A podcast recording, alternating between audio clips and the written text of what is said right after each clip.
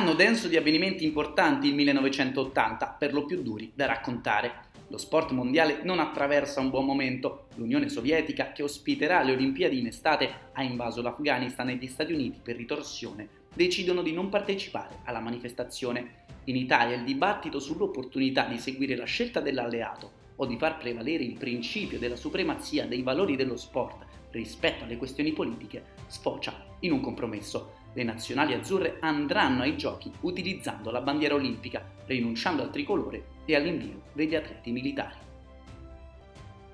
Quelle Olimpiadi alla fine ci regaleranno molte soddisfazioni, tra le quali è d'obbligo menzionare gli ori di Sara Simeoni e Pietro Mennea, decisivi nel posizionare l'Italia al quinto posto del medagliere. Sono barlumi di felicità in un anno complessivamente molto difficile per il nostro paese, che sta vivendo le ultime deflagranti percosse degli anni di piombo. Proprio pochi giorni dopo la conclusione degli europei, la tragedia di Ustica e la strage alla stazione di Bologna del 2 agosto infliggono ulteriore dolore e paura a una nazione già segnata dalla violenza della lotta politica. Il terremoto in Irpinia del 23 novembre e l'omicidio di John Lennon avvenuto l'8 dicembre chiusero un anno buio, lungo e difficile che della pacifica Imagine aveva un disperato bisogno. Anche il calcio vive i suoi problemi, dato che il 23 marzo esplode lo scandalo del calcio scommesse. Numerosi giocatori vengono accusati di aver alterato il risultato di diversi match al fine di assecondare un giro di scommesse clandestine. La mannaia dell'indagine non risparmia nemmeno l'astro più luminoso della nostra nazionale, Paolo Rossi, che, pur rivendicando stravolto la propria innocenza, viene squalificato per due anni. In poche parole, è l'addio agli europei non è un buon viatico per il nostro movimento calcistico, atteso nel mese di giugno a una doppia prova importante, l'organizzazione della sesta edizione del campionato europeo e il tentativo di vincerlo. La fase finale della manifestazione si tiene tra l'11 e il 22 giugno, quando otto nazionali del vecchio continente, Italia, Grecia, Inghilterra, Olanda, Cecoslovacchia, Spagna, Belgio e Germania Ovest, si affrontano per vincere la Coppa dell'UNE 8? Sì, esatto. La formula del campionato europeo è cambiata, il successo delle ultime edizioni e lo sviluppo del business convincono l'UEFA a modificare il regolamento, raddoppiando il numero delle squadre partecipanti alla fase decisiva, che vengono così raggruppate in due gironi da quattro. Le prime si affronteranno per la vittoria del torneo, le seconde si scontreranno per salire sul terzo gradino del podio. Altra novità, Così come avviene già per i mondiali, il paese organizzatore viene scelto prima dello svolgimento della fase finale, alla quale accede senza la necessità di superare i gruppi eliminatori. Allo step decisivo della manifestazione si affacciano due sorprese, il Belgio e la Grecia. Le regine degli anni 70, Germania Ovest e Olanda, sono in fase di rinnovamento. I tedeschi, dato l'addio alla generazione di Beckenbauer, si presentano con una squadra molto giovane. Rummenigge, Briegel, Klaus Allofs, Hansi Müller e Bernd Schuster costituiscono la Nouvelle Vague, guidata da Jupp Derval, che da quando si è insediato sulla panchina nell'autunno del 1978 non ha mai perso.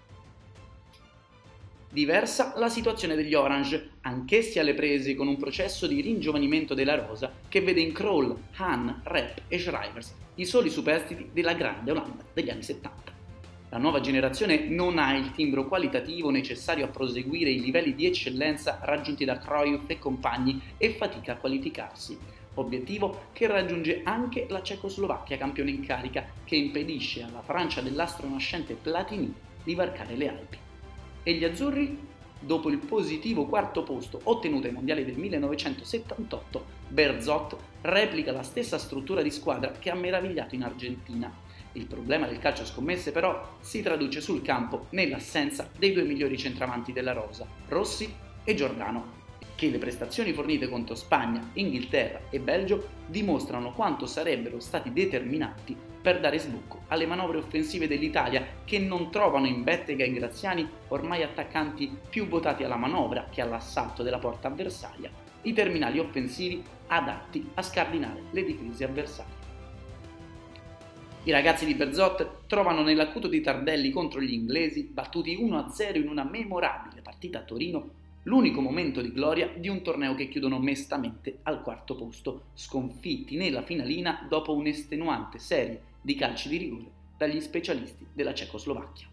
La finale di Roma così assegna alla Germania Ovest la corona del migliore Nulla poi il sorprendente Belgio, nonostante il gol dell'1-1 agguantato su rigore da Van der Eycken a poco più di un quarto d'ora dalla fine della partita, contro la disarmante potenza dei due gol di Rubesch che decidono il match conclusivo, la freschezza e la classe di Schuster, la forza e quella di Brigel, la tecnica di Hansi Müller.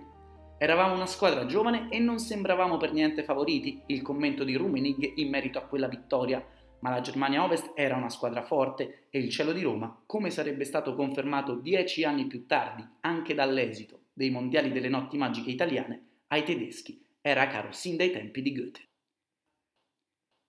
Prossimo appuntamento con la storia degli europei sabato 12 giugno su greensportivo.it e sui canali social de Il Cuoio vi racconteremo la cavalcata della Francia di Platini all'Europeo del 1984. Se vi è piaciuto l'episodio condividetelo con i vostri amici su WhatsApp, Telegram o sui social. Iscrivetevi al canale podcast del Cuoio su Spotify, Apple Podcast e Google Podcast.